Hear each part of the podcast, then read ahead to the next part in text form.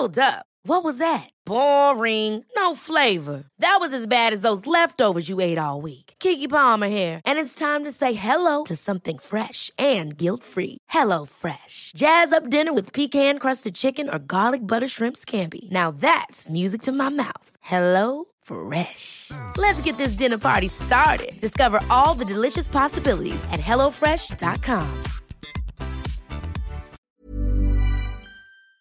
We just have too much stuff that's being produced. Bienvenue dans Onward Fashion, le podcast des solutions business pour une mode durable. Je suis Victoire Sato, cofondatrice de The Good Goods, le premier média francophone sur la mode responsable. Sur ce podcast, je reçois des femmes et des hommes porteurs de solutions pour accélérer la transition de la mode et du luxe.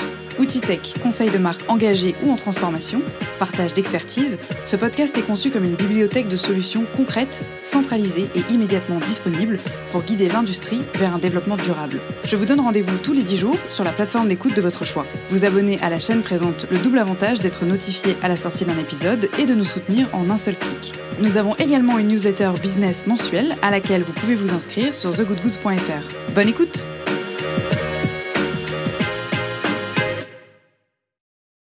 Faire soi-même, c'est déjà faire beaucoup pour la planète. Voici le slogan qui résume la politique audacieuse d'une enseigne de textile et de mercerie historique qui ne cesse de se développer dans le bon sens. Depuis 40 ans, Mondial Tissu est passé du déstockage de fin de collection invendue à une mission de sensibilisation citoyenne invitant à créer pour s'épanouir et moins consommer, générant à la fois le matériel nécessaire à la couture et des services pour apprendre. 1200 salariés, 115 magasins et une forte présence digitale, dans sa croissance, elle n'oublie pas sa responsabilité et le rôle social des arts créatifs et aménage pour cela des espaces dans ses magasins où sont organisés des ateliers, des trocs, des sessions pédagogiques autour des matières et une consommation plus raisonnée.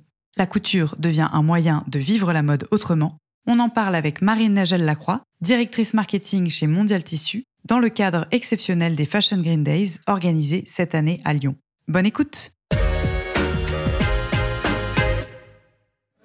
Bonjour Marine. Bonjour Victoire.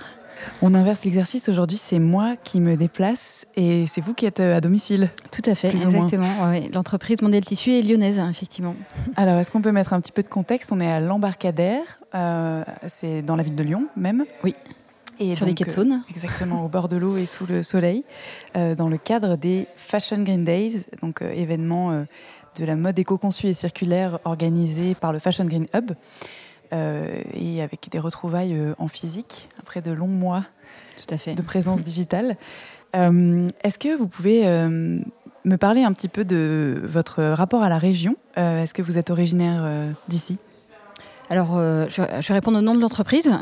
Mondial Tissu, effectivement, est originaire euh, de la région euh, Rhône-Alpes, avec la création de l'entreprise en 1981 exactement, et la création d'un premier, premier magasin à Villeurbanne, donc en banlieue lyonnaise. Et donc, au départ, c'était une mercerie, un distributeur de tissus alors c'était un déstockage, en fait, un grand, grand entrepôt de déstockage fin de collection d'invendus euh, qui était euh, mis à disposition des clientes donc dans, dans, un grand espace où les clientes se servaient elles-mêmes. Elles avaient des, ciseaux euh, à disposition et coupaient elles-mêmes leur tissu. On va parler de l'entreprise en détail un tout petit peu après. Est-ce que avant ça, vous pouvez me parler de votre sensibilité personnelle au textile et peut-être de votre parcours qui vous a amené à travailler dans cette entreprise? Alors, euh, moi, j'ai toujours voulu travailler dans euh, la couture. C'est euh, voilà, une, passion que j'ai depuis assez petite. j'ai appris la couture au collège. J'ai eu la chance d'avoir des cours de couture dans, le collège où j'étais. et vraiment, c'est devenu une passion tout de suite et j'ai voulu en faire mon métier. donc j'ai fait des études finalement généralistes, voilà, d'école de commerce, mais toujours orientées vers, vers la couture. Et voilà, j'ai essayé de travailler euh, très majoritairement dans des entreprises textiles. Avant celle-ci, euh, donc j'ai travaillé chez Côté Lac, euh, côté d'Amberieux, donc toujours dans, la région, et précédemment en Espagne. J'ai passé dix ans à Barcelone. j'ai travaillé pour Levis, Pimki et ensuite des enseignes de poussettes, en fait, le, leader espagnol des poussettes, mais toujours sur la partie textile et dans la décoration chez Nobel. C'est la première année, je crois que Mondial Tissu est partenaire de Fashion Green Days. Euh, est-ce que vous pouvez nous dire euh, comment est venue cette opportunité et qu'est-ce que vous y avez vu? Alors pour nous, c'est euh, une opportunité de prise de parole par rapport à un engagement euh, responsable hein, de plus en plus euh, présent, de plus en plus fort dans l'entreprise. Et grâce à notre agence RP à Paris, on a eu donc le contact avec les Fashion Green Days et donc on a sauté sur l'occasion pour pouvoir être présent et mettre en avant donc toutes les pratiques qu'on essaie de développer auprès des consommateurs. Donc c'est précisément ça dont on va parler. donc vous nous avez parlé de l'entreprise à ses débuts. Est-ce qu'aujourd'hui, on peut faire un petit état des lieux euh, de ce que ça représente euh, en termes de nombre de boutiques physiques, euh, de présence sur le web, personnel, chiffre d'affaires? Oui, alors l'entreprise a bien évolué en 40 ans. initialement, donc il y avait deux hangars, on peut les appeler comme ça, deux hangars, donc un à Villeurbanne et l'autre à, à, Dijon, Marsanais. Aujourd'hui, on a 115 magasins 107 en France, 8 en Belgique et plus 1, donc en fait 116 magasins en tout, plus 1 euh, en Allemagne à Stuttgart, euh, deux sites web, trois sites web même maintenant, euh, un français qui sert donc la France et la Belgique, un allemand qui sert l'Allemagne et l'Autriche. Et un espagnol aussi également. Et on a un corner, un tout petit corner dans un corte inglés en Espagne à Valence. Et les deux hangars d'origine ne sont plus du tout à disposition de la marque si, si. Alors, on a gardé celui de Marsanais, euh, qui est encore un, magasin immense, mais, euh, mais voilà, qui, existe toujours. Et celui de Villeurbanne, on l'a déménagé il y a quelques années pour un magasin plus petit. Si vous avez des images d'archives, je suis très preneuse. D'accord, volontiers. Pour le, le podcast. Et euh, l'activité digitale, vous l'avez développée quand? Alors, le site marchand a ouvert en 2015. Il représente aujourd'hui 10% du chiffre d'affaires. Euh, voilà. Et sur l'évolution de l'entreprise aussi, ce qui est intéressant de savoir, c'est qu'on est 1200 euh, salariés aujourd'hui. Donc c'est une, ça devient une, grosse, euh, grosse PME. Est-ce que donc vous avez principalement une activité grand public, on est d'accord Oui, tout à fait. et vous avez également donc une, une petite partie B2B c'est une partie qu'on essaie de développer euh, initialement qui est plutôt orientée sur la décoration sur mesure, parce qu'en fait on a un service de décoration sur mesure dans tous nos magasins. Vous pouvez faire vos rideaux sur mesure, votre nappe sur mesure, un jeté de lit. Euh, voilà. Et ce service est aussi destiné euh, aux pros, donc ça peut être des décorateurs, des hôteliers, des restaurateurs. Donc on a cette offre en décoration sur mesure et on développe progressivement aussi le B2B sur la vente de tissus auprès de, voilà, de professionnels. Aujourd'hui, moi, je suis particulièrement intéressée par euh, l'évolution de l'offre chez euh, Mondial Tissu. Alors, j'ai en tête ces cinq dernières années, mais peut-être que vous allez rectifier ça, euh, vers une économie de service pour le grand public. Vous avez développé donc une activité d'incitation au do-it-yourself, des ateliers de couture, etc. est-ce que c'est vous qui êtes à l'origine de ce mouvement? Et si oui, est-ce que vous pouvez nous parler de de la démarche et peut-être euh, du cadre euh, global de la politique RSE oui, alors il y, a plusieurs axes dans, cette réponse. En fait, les, ateliers euh, existaient déjà chez Mondial Tissu depuis 2013. mais alors à toute petite, toute petite échelle et avec une thématique imposée. Donc on a vraiment voulu enfin, élargir ces ateliers-là parce que il y a une véritable conviction en interne sur le fait d'avoir de proposer des ateliers aux clients. Euh, parce que c'est euh, voilà, une source de recrutement, notamment, pour aller euh, toucher de nouveaux clients. Quand on avait nos hangars, justement, en périphérie, en fait, on s'adressait surtout à des clientes expérimentées qui n'avaient pas forcément besoin d'accompagnement. Et aujourd'hui, on se rend compte que voilà, il y a beaucoup de personnes qui veulent se mettre à la couture, mais n'ont pas forcément les moyens. Euh, matériels n'ont pas eu forcément l'apprentissage nécessaire. Et donc les ateliers, c'est un, moyen pour eux de euh, bah, se mettre à la couture plus facilement, apprendre différentes techniques et pouvoir réaliser leur, euh, leur projet. Donc ça, c'est un service qui était déjà préexistant, qu'on a développé. Effectivement, on a revu l'offre et on l'a déployé dans, presque tous les magasins. Et parallèlement à ça, effectivement, on a développé toute une offre récemment euh, de services liés à tout ce qui est la consommation responsable, notamment des ateliers recréation spécifiquement. Donc on fait euh, pour le moment à un moment dans, l'année et qu'on va euh, développer de façon pérenne, de façon mensuelle dans, chaque magasin. Donc ces ateliers recréation, ils s'adressent un peu à un autre public au fait. C'est un public qui ne sait pas forcément, euh, qui sait pas vraiment coudre et qui a une petite appréhension de, la couture et qui voudrait plutôt euh, orienter la couture sur de la réparation, de la customisation. Donc voilà, c'est un public un petit peu différent qu'on n'a pas encore dans, nos magasins et qu'on voudrait aller toucher avec ces ateliers. Au, départ, l'initiative, même en 2013, elle est venue euh, de la part de l'entreprise ou des consommateurs Qui a eu cette idée? Euh, En fait, on a rencontré surtout un prestataire, enfin qui était un partenaire à ce moment-là, et qui a su nous convaincre de euh, lancer ces, ateliers et, et qu'on a commencé un peu en test de façon expérimentale dans, dans, certains magasins. Et voilà. Et ensuite, on a voulu réorienter cette offre-là. Alors, peut-être un peu plus en pratique. Euh, comment est-ce que vous avez euh, conçu et structuré l'activité au départ? Peut-être que vous pouvez nous expliquer comment euh, vraiment se déroule un atelier physique, parce que c'est principalement physique. C'est présentiel, c'est présentiel en magasin. en fait, il y a déjà une partie de préparation amont.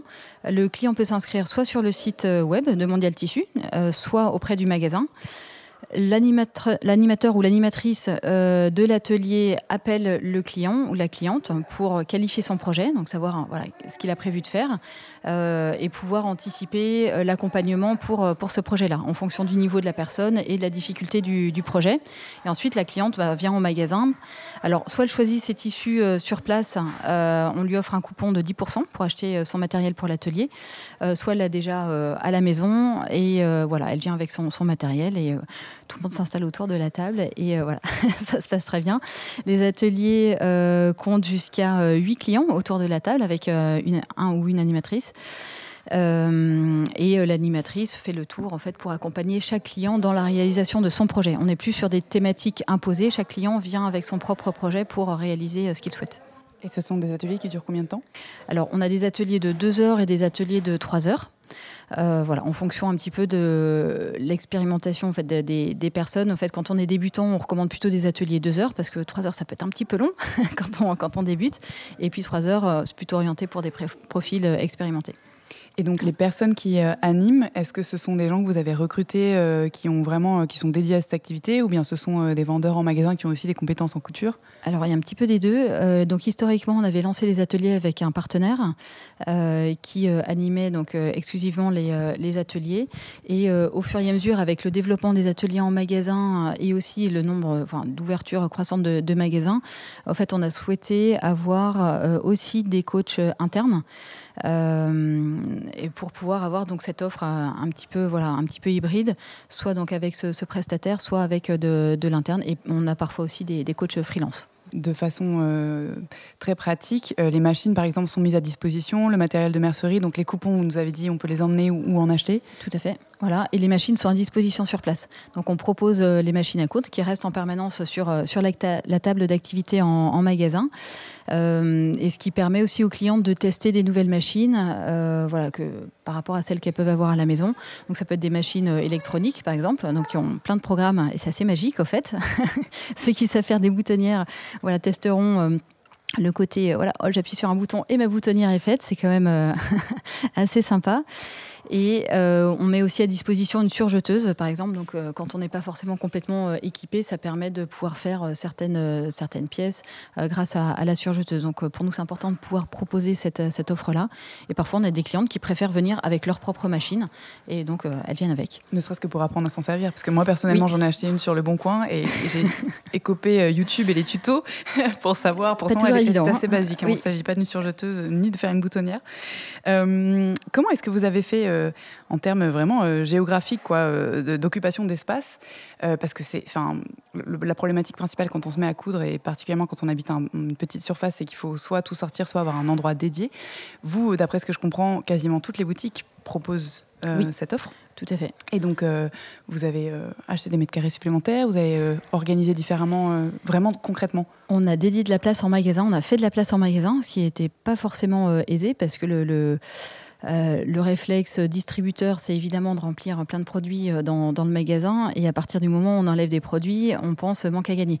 Donc voilà, ça a été une, prise de conscience euh, assez importante en interne de se dire, bah, au fait, le, service atelier va nous servir à recruter des nouveaux clients, à fidéliser ses clients et euh, à diversifier aussi la, clientèle, créer du trafic en magasin. Donc il y a un vrai intérêt, un vrai levier euh, business euh, derrière, même si le service atelier en lui-même n'est pas forcément un service rentable. En fait. Donc c'est tout ce qui est à côté du, service atelier qui est, intéressant. Et donc on a fait de la place en magasin. On a plutôt situé l'atelier en, fond de magasin pour être quand même plutôt tranquille par rapport au trafic du point de vente et situé vers euh, tout ce qui est univers mercerie et équipement d'atelier, donc vers les machines à coudre, les mannequins et tout ce qui peut servir pour euh, équiper son atelier euh, à la maison. Vous avez devancé ma question concernant le modèle économique.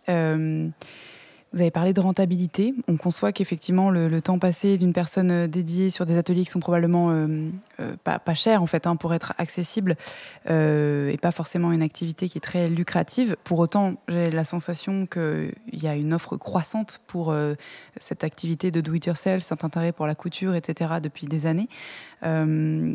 comment est-ce que c'est structuré? Comment est-ce que vous euh, vous gagnez de l'argent et euh, quels sont aussi les, avantages extra-financiers? Vous les avez un petit peu évoqués, mais euh, en termes de réputation, etc.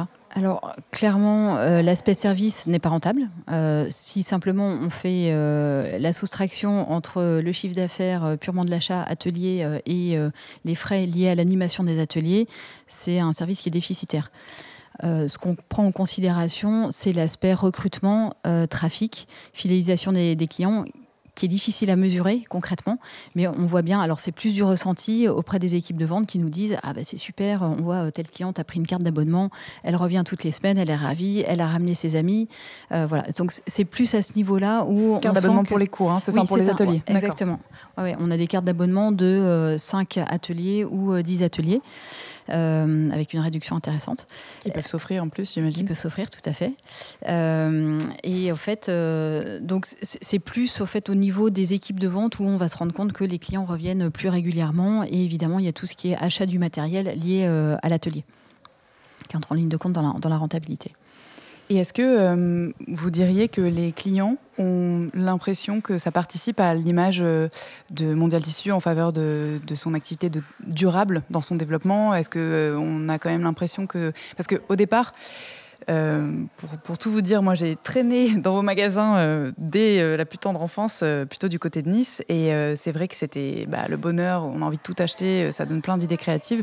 mais par contre, j'avais pas du tout une image particulièrement green de la chaîne de textile. et, là, j'avais vraiment, il y a quelques années, été euh, interpellée par cette démarche qui, effectivement, me semblait euh, à rebours par rapport à la logique de, vente euh, tant et plus de matières premières. mais je ne sais pas si c'est perçu par tout le monde de la même façon. Alors, pas forcément. je pense qu'aujourd'hui, les ateliers pour les clientes, les clientes expérimentées, c'est pas forcément une démarche green. Euh, souvent le, premier levier de, motivation pour faire de la couture, en fait, c'est euh, se faire plaisir et faire plaisir aux autres. Euh, faire quelque chose de ses mains, être dans la personnalisation. Et la motivation développement durable apparaît plutôt en cinquième. Et tout ce qui est réparation arrive en septième, dans les motivations des couturiers actuels.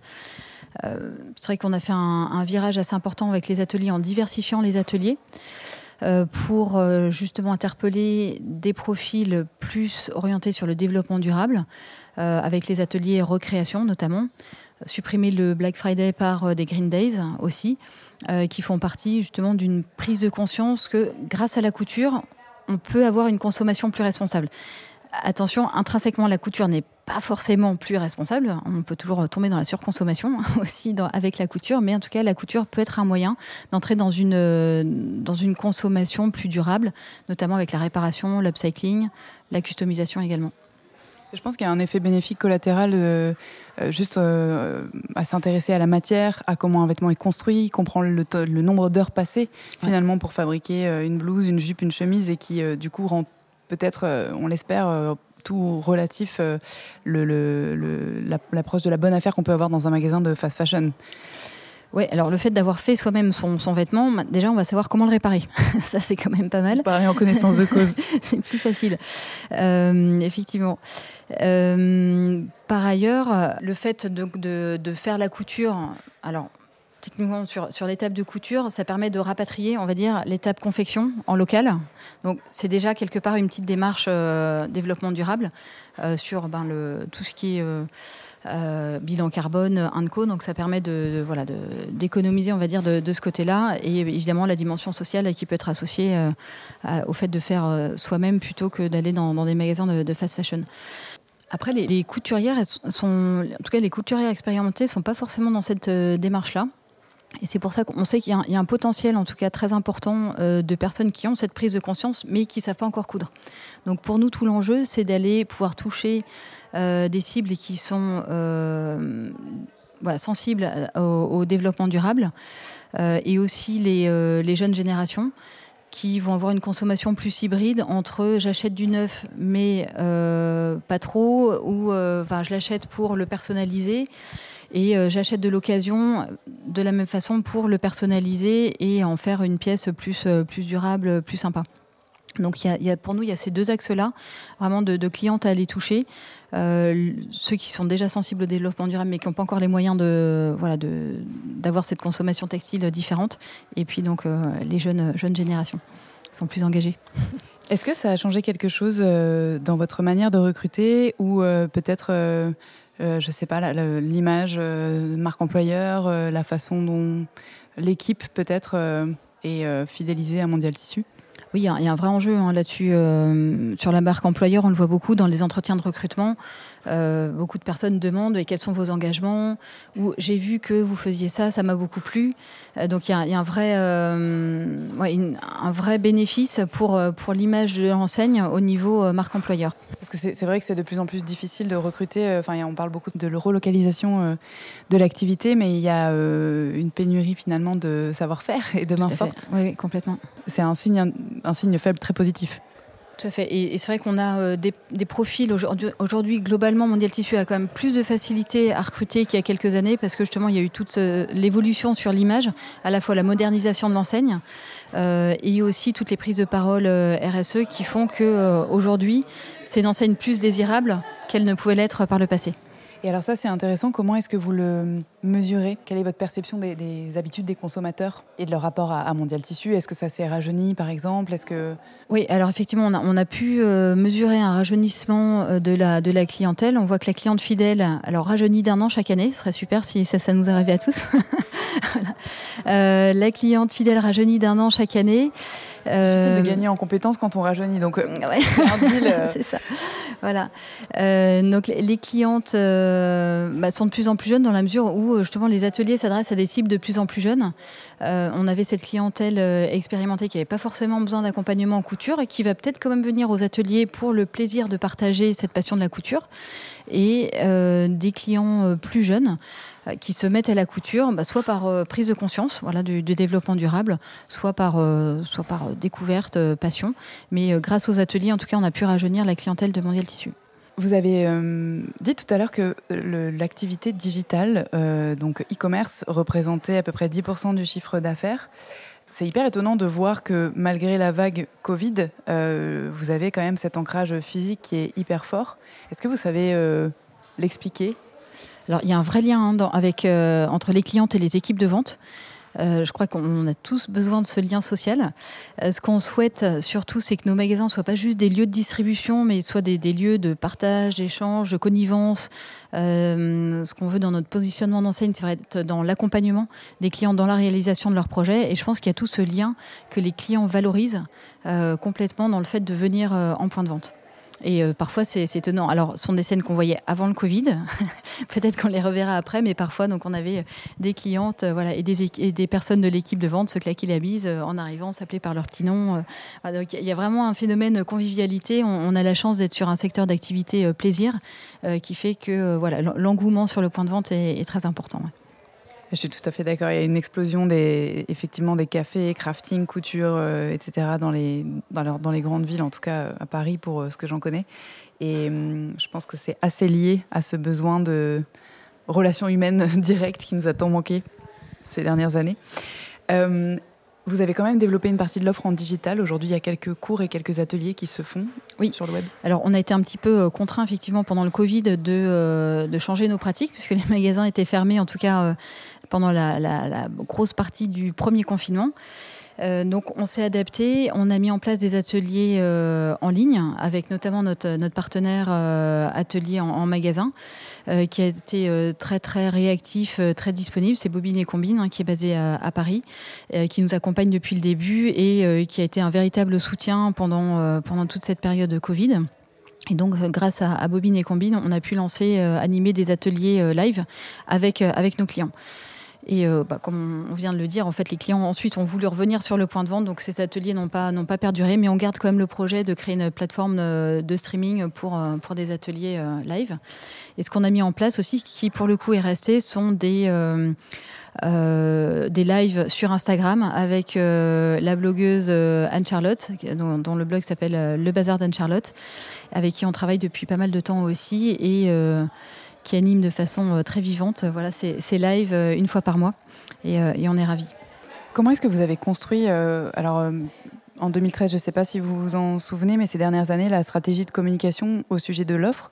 Parce que c'est vrai que j'ai l'impression que le client ou la cliente potentielle peut aller du débutant en couture qui a, a un, ado ou un post-ado à euh, la personne plus expérimentée. Euh, ils n'utilisent pas du tout les mêmes canaux de communication physiques ou digitaux. Comment est-ce que vous avez euh, fait parler de vous? Alors, on a essayé de faire parler de nous sur les différents canaux possibles, justement en fonction des, des analyses des différentes cibles qu'on appelle donc les, les personas. On a notre, euh, cliente traditionnelle avec qui on va continuer à, communiquer euh, via euh, la presse, donc dans des magazines do it yourself, et aussi sur les réseaux sociaux comme Facebook. On a une clientèle plus jeune, la clientèle trentenaire, à qui on va s'adresser plutôt via, via Instagram et aussi les, magazines, magazines Do It. Alors il y a, différents, noms et puis on aimerait bien donc toucher euh, les, cibles encore plus jeunes. On va lancer bientôt notre compte TikTok. Euh, voilà, donc incessamment, incessamment sous peu pour pouvoir s'adresser aussi à cette clientèle-là. Et puis après, on fait des partenariats avec différents euh, types d'influenceurs, donc notamment là avec Robin sur l'upcycling, et voilà, qui permet aussi de, s'adresser à une nouvelle cible. Et est-ce que vous avez considéré des canaux comme Twitch pour vraiment les lives ou des, canaux comme Discord pour euh, le côté un peu plus forum, euh, discussion euh, communautaire, entraide. Alors on avance étape par étape, on y viendra certainement, mais pour le moment, voilà, le prochain, prochain objectif, c'est TikTok. C'est hyper intéressant ce que vous avez mentionné pour la première fois depuis le début de l'enregistrement Robin qui est un homme et la plupart du temps sinon les mots euh, comment dire les, la définition des, clients et la définition des clientes en réalité ça reste quand même hyper genré. Je ne sais pas d'ailleurs si vos cours de couture euh, au collège étaient mixtes mais j'en doute. Non. Est-ce qu'on a évolué un peu par rapport à ça? Est-ce que c'est toujours des clientes mondial tissu ou est-ce qu'il y a des clients? Alors, ça reste euh, des clientes à 85%, donc très très majoritairement des clientes. Euh, on a quand même un public homme, heureusement, et en général, ils ont des demandes assez farfelues. C'est ça qui est étonnant. Euh, en magasin, ils viennent avec des demandes très techniques. ça peut être pour refaire le, le, tapis du billard, par exemple. Ils cherchent de la feutrine pour refaire le tapis du billard, ou la capote de la voiture. Ils cherchent du thermocollant spécial. voilà. Donc, c'est des demandes un peu, un peu techniques. quand même, quoi. Ça reste assez spécifique. Et alors, ce qui est drôle, c'est que la cliente euh, a évolué aussi pas mal en magasin. Là où avant, quand elle voyait euh, un, vendeur, elle dit ah non, surtout pas, je veux, veux pas qu'il me serve euh, parce qu'il connaît rien. Aujourd'hui, elles sont ravies d'avoir des vendeurs et pas que, pas que des vendeuses. Et dans nos équipes aussi, au siège, on a aussi, donc je parle pour mon équipe en, particulier, voilà, des, équipes hommes aussi qui cousent et qui sont très impliqués. Est-ce que les clients ont un canal d'activité euh, favori. Euh, par exemple, est-ce que euh, ceux qui réparent ne font que réparer? Est-ce que ceux qui cousent sont que dans la création? Est-ce que le cycling c'est encore autre chose? Ou est-ce qu'il y a une porosité de ces activités quand on se met à coudre, d'après vous? Alors, c'est vrai que globalement, c'est plutôt segmenté. après, évidemment, il y, a un petit peu de, un petit peu de porosité, mais on, a alors la, segmentation, elle se fait plutôt sur la déco ou la mode. Euh, quelqu'un qui couvre va plutôt s'orienter soit, euh, soit pour des besoins de euh, décoration, je fais mes rideaux, je fais mes coussins. Il va peut-être pas forcément se lancer dans la mode. Et en revanche, quelqu'un qui va faire sa garde-robe ou celle de ses enfants va pas forcément chercher à faire la déco chez elle. après, sur tout ce qui est upcycling et réparation, je pense qu'on touche vraiment des profils et des segments différents. Euh, qui font que, en fonction de, l'âge, de, ses convictions, on va plutôt s'orienter vers une pratique ou l'autre. Est-ce que vous avez euh, une notion euh, de la répartition de ces activités et puis finalement de vos cibles en fonction de la géographie, donc les urbains, les moins urbains? Et vu que vous êtes développé aussi à l'international, je suis assez curieuse de savoir si ces mouvements en faveur du do-it-yourself sont également présents ailleurs. Oui, alors la tendance do it yourself est quand même présente globalement. Alors, je vais parler pour le marché européen. Hein, euh, voilà, sur, sur, le marché européen, elle est quand même assez présente et c'était le même phénomène de développement qu'en France. Sur l'aspect géographique, euh, nous, nos magasins sont plutôt basés en, périphérie euh, des villes, mais on draine quand même du public sur 30-40 km autour de, de, chaque magasin. Donc c'est quand même assez loin. Les, les, clients viennent de loin pour, pour venir sur les points de vente. Euh, et on a ouvert notre premier magasin centre-ville à Paris l'année dernière. Donc on est très fiers d'être à Paris. On, est intramuros maintenant, on n'a plus besoin de franchir le périph' pour trouver Mondial Tissu. Donc on est basé euh, rue du Commerce. Et voilà, c'est un très beau magasin et qui tourne euh, exceptionnellement bien, notamment sur les ateliers. C'est tout le temps complet. on en fait beaucoup plus que dans tous les autres magasins. Jolie adresse. Et euh, est-ce que vous savez du coup si les, les, activités euh, de chacune et chacun sont... Euh, parce qu'il y a des vraies différences en fait dans les coins vraiment très ruraux et les coins plus urbains on ne voit pas forcément de différence. Au fait, après, ça va plutôt être, la différence va plutôt se jouer sur euh, bah, si je me fais une robe, elle va peut-être être différente euh, d'un coin de la France euh, ou plutôt en mode parisien. Mais on va y avoir cette même envie de se faire une petite robe, de faire un doudou pour son enfant ou de customiser un sweat qu'on aura acheté en, recyclerie. Vu que vous avez une expérience chez les marques avant de travailler chez Mondial Tissu, est-ce que, d'après vous, il y aurait un intérêt euh, pour une marque de mode à justement euh, ouvrir un petit peu plus les portes de sa fabrication, montrer un peu plus les coulisses finalement, les, pourquoi pas des détails sur le patronage, le choix des matières, etc. Alors oui, on voit comme que les, marques au global euh, sont de plus en plus euh, transparentes, enfin les clients demandent beaucoup plus de transparence. On parlait de marque employeur euh, précédemment. on sait bien tous que voilà, les, clients plébiscitent de plus en plus les marques en fonction de, leurs engagements, de la transparence de ce qu'elles peuvent voilà, présenter, dire aux, clients. donc oui, je pense que les, enseignes vont de plus en plus dans cette, dans cette direction-là et le consommateur a besoin de savoir où est-ce que c'est produit et comment est-ce que c'est fabriqué. Après, voilà, il y a pas mal de lois qui sont euh, en cours aussi dans, les tuyaux euh, qui vont permettre d'avoir plus d'informations. Ça ne va pas s'appliquer tout de suite au, textile. Enfin, je pense particulièrement à l'affichage environnemental. Mais euh, est-ce que vous, vous avez peut-être cette volonté de partager ces infos sur des fiches équivalent fiches produits, mais fiches tissus? Et est-ce que vous avez la sensation qu'il y a une évolution dans la demande de, de vos clients, justement pour une offre plus recyclée, des matières plus certifiées, biologiques, etc. Alors, euh, on aimerait bien, on aimerait bien que les clients aillent vers plus de bio, euh, de recyclé, et on voit qu'il y a un énorme décalage au fait entre les intentions euh, des clients. on en parlait tout à l'heure, donc à 60% là, qui voudraient aller en faveur en faveur du bio, qui souhaitent acheter des tissus bio recyclés. Et dans la pratique, en fait, euh, on, a euh, plutôt 4%, même pas des ventes qui sont faites sur du bio, 1% sur du recyclé. Donc on continue euh, d'incrémenter nos collections. On a des objectifs hein, qui sont assez, assez conséquents sur, sur le bio. En 2010, là, on voudrait avoir au global 10% de l'offre recyclée, pardon, 15% de recyclé. Et, en quelle année? Puisque vous avez dit 2010, mais du coup. pardon, en en 2025, on voudrait euh, avoir euh, donc euh, une offre recyclée à 15% et puis en, bio 10%. Aujourd'hui, sur les collections mode, parce qu'en fait, il y, a vraiment différentes typologies de produits, parce qu'on a, on a de la mercerie, on a des tissus de décoration, d'habillement, l'offre est quand même assez différente. Et aujourd'hui, en, habillement, on est déjà à 11% d'offres bio et 2% de, de recyclés. Mais c'est n'est pas le premier argument en fait d'achat pour, pour les clients. Ils vont d'abord regarder si le tissu leur plaît, si ça rentre dans leur budget et euh, alors, si c'est bio, tant mieux, mais c'est pas le, pas le premier acte de recherche. Et, ça, vous l'expliquez comment? Est-ce qu'il euh, il y a une, offre euh, peut-être esthétique et ou alors qualitative, mais de perception en termes de main, etc., qui est insuffisante dans le, dans le bio et dans le recyclé Est-ce que c'est parce qu'il y a une vraie différence de prix? Ou est-ce que c'est parce que finalement, vous n'avez pas assez de fournisseurs pour ça? Alors, il y, a un petit peu tout. Il n'y a pas beaucoup de fournisseurs. Le prix est euh, assez, euh, enfin, est vraiment plus élevé. On parle des, cours du coton euh, et coton bio en ce moment. Alors, le coton redescend, le coton bio pas trop.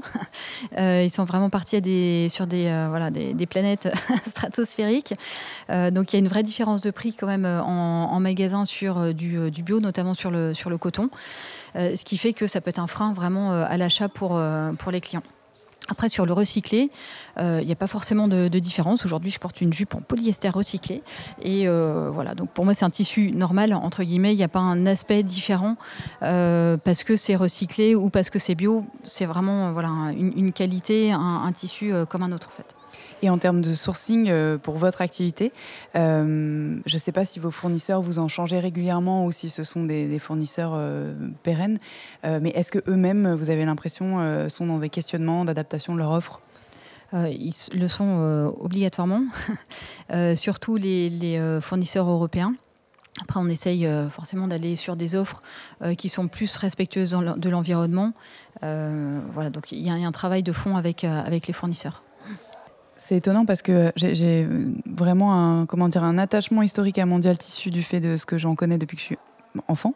Euh, et en même temps, j'ai la sensation, pour vous avoir redécouvert euh, lors de euh, l'édition 2020 des Trophées de la mode circulaire, et à l'enregistrement de ce podcast, que vous êtes un peu comme soit une start-up dans une entreprise ou qui a des, des, des, actions intrapreneuriales qui sont hyper novatrices, qui sont hyper dans l'air du temps. Pourquoi vous êtes allé euh, vous challenger auprès des, trophées de la mode circulaire? Qu'est-ce que vous êtes allé chercher dans ce prix que vous avez eu d'ailleurs? Oui, merci. Euh, effectivement, dans le mode de fonctionnement de Mondial Tissu, on a bien ce côté euh, start-up. Donc, c'est intrinsèque au, fonctionnement de, l'entreprise et on a la chance voilà, de pouvoir proposer des projets innovants, parfois un peu, un peu remuants, mais qui permettent, qui permettent d'avancer. Et alors autant la prise de conscience euh, donc du développement euh, de façon durable a été faite un peu avant le Covid, avec tout ce qui était euh, semaine du développement durable, dans lesquelles voilà on a, on a essayé d'avoir une prise de parole. Pendant le Covid, c'était vraiment une, une, évidence, et il y a eu ce challenge qui s'est qui s'est présenté, et je me suis dit bah voilà c'est l'occasion pour nous d'aller euh, d'aller euh, présenter des projets, euh, d'aller chercher un accompagnement pour pouvoir les réaliser et chercher une légitimité sur, sur ces projets-là. Donc oui, c'était une un gros challenge et qui a permis en interne d'avoir des, des, échanges très structurés, très posés sur ce sur quoi on voulait aller, sur ce qu'on voulait développer. Et ça a permis d'avoir voilà, une espèce d'immense workshop euh, sur plein de sujets et qui ont débouché justement sur, euh, sur les projets que, que j'ai présentés au Trophée de la mode circulaire et euh, donc qui ont plu, qui ont été, qui ont été validés. Et donc certains ont déjà été mis en route.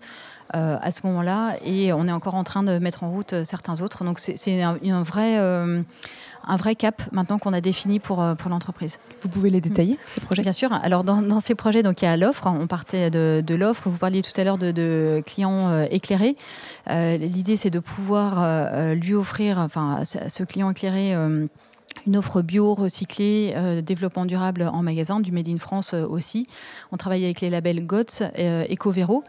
Et donc cette offre-là, euh, l'idée c'est qu'elle se développe et aussi qu'elle soit plus repérable euh, en magasin. Donc ça veut dire qu'on essaie de travailler sur tout ce qui est identification de ces produits-là. Donc le client éclairé euh, qui veut faire lui-même voilà, ses propres créations, il peut avoir accès à cette offre bio. Le deuxième axe, c'est euh, les ateliers, le, fait d'apprendre à faire soi-même. Euh, d'où le développement aussi des ateliers euh, en magasin. Une question qui avait été posée justement dans, le jury, c'était vous avez combien de magasins équipés d'ateliers? En fait, c'est presque tous. presque tous les magasins, il n'y en a plus que 12 aujourd'hui qui n'ont pas d'atelier. Donc j'espère qu'en voilà, 2023, il y en aura peut-être plus que 5. c'est un objectif. Mais voilà, les ateliers font partie intrinsèquement de l'offre de l'ADN mondial tissu. Euh, on n'ouvre plus un seul magasin sans, euh, sans les ateliers. Donc apprendre à faire soi-même, euh, pour nous c'est un axe, un fort. Ce qu'on dit justement c'est faire soi-même, c'est déjà faire beaucoup pour, pour la planète. Et puis au sein de ces ateliers, c'est développer tout ce qui est notion d'upcycling, de customisation, de réparation. On développe de plus en plus de tutos euh, qui sont liés à ces pratiques-là.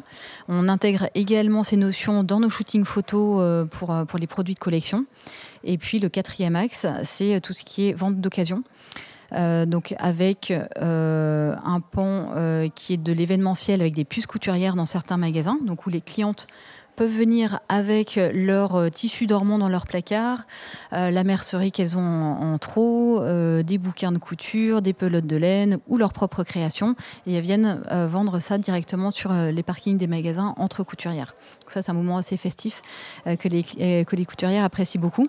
Et je précise que vous ne faites pas payer l'emplacement. Exactement, voilà, c'est gratuit. On met à disposition gratuitement l'espace devant, devant nos magasins.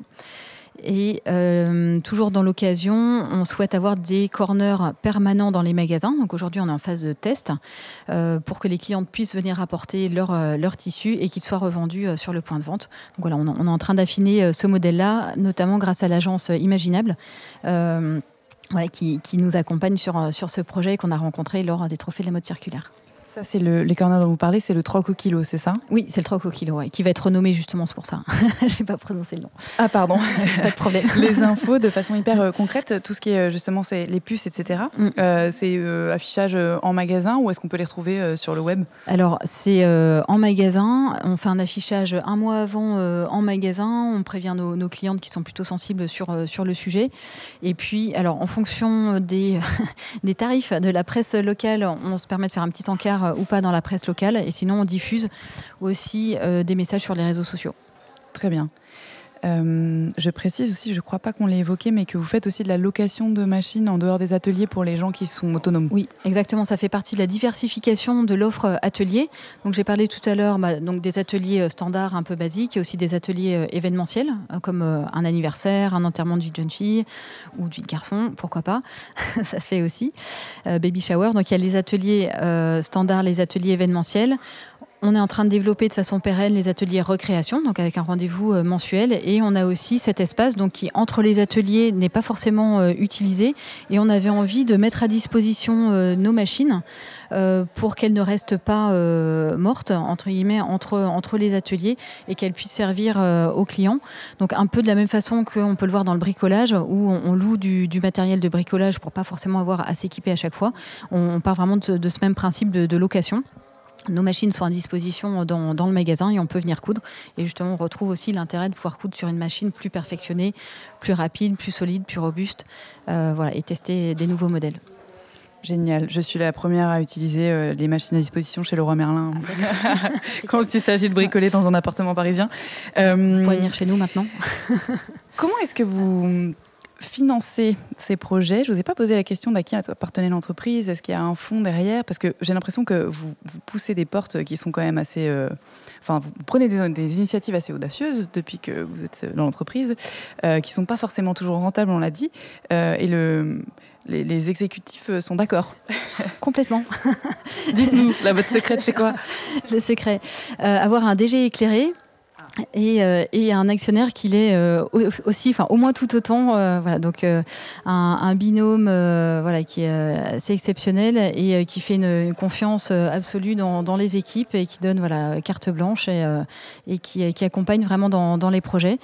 donc voilà, ils sont eux-mêmes convaincus voilà, du, de la nécessité de pousser tout ce qui est développement durable avec des vraies convictions personnelles.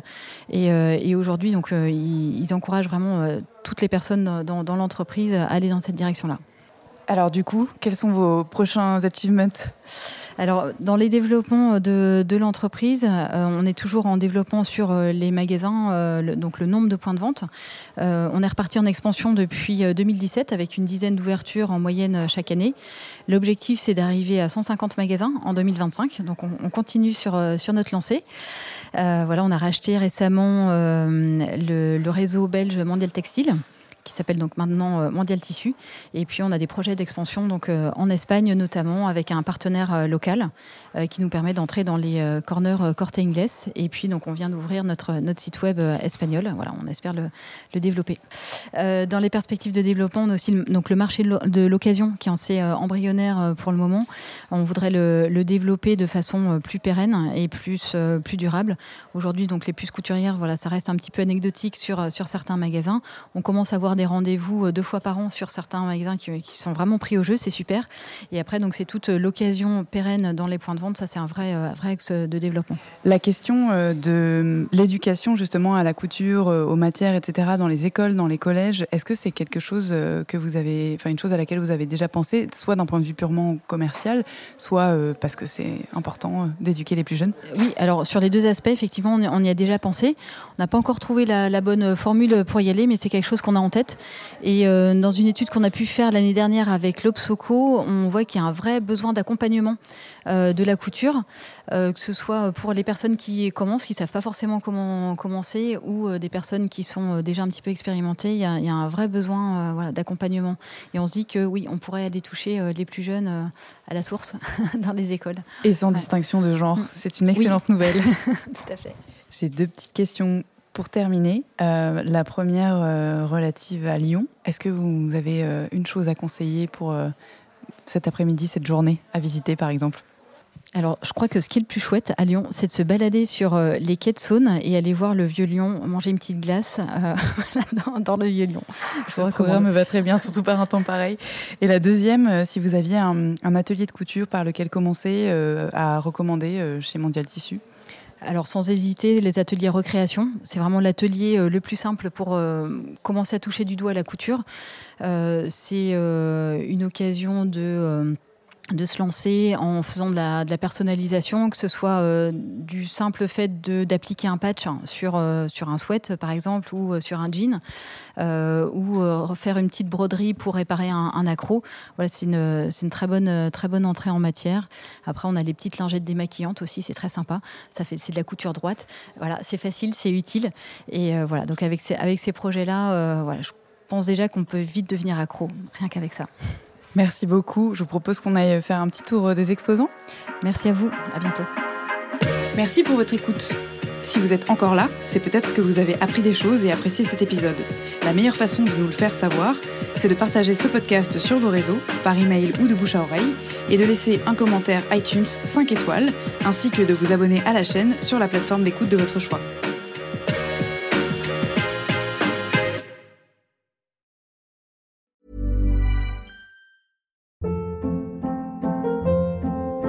Hold up. What was that? Boring. No flavor. That was as bad as those leftovers you ate all week. Kiki Palmer here, and it's time to say hello to something fresh and guilt-free. Hello Fresh. Jazz up dinner with pecan-crusted chicken or garlic butter shrimp scampi. Now that's music to my mouth. Hello Fresh. Let's get this dinner party started. Discover all the delicious possibilities at hellofresh.com.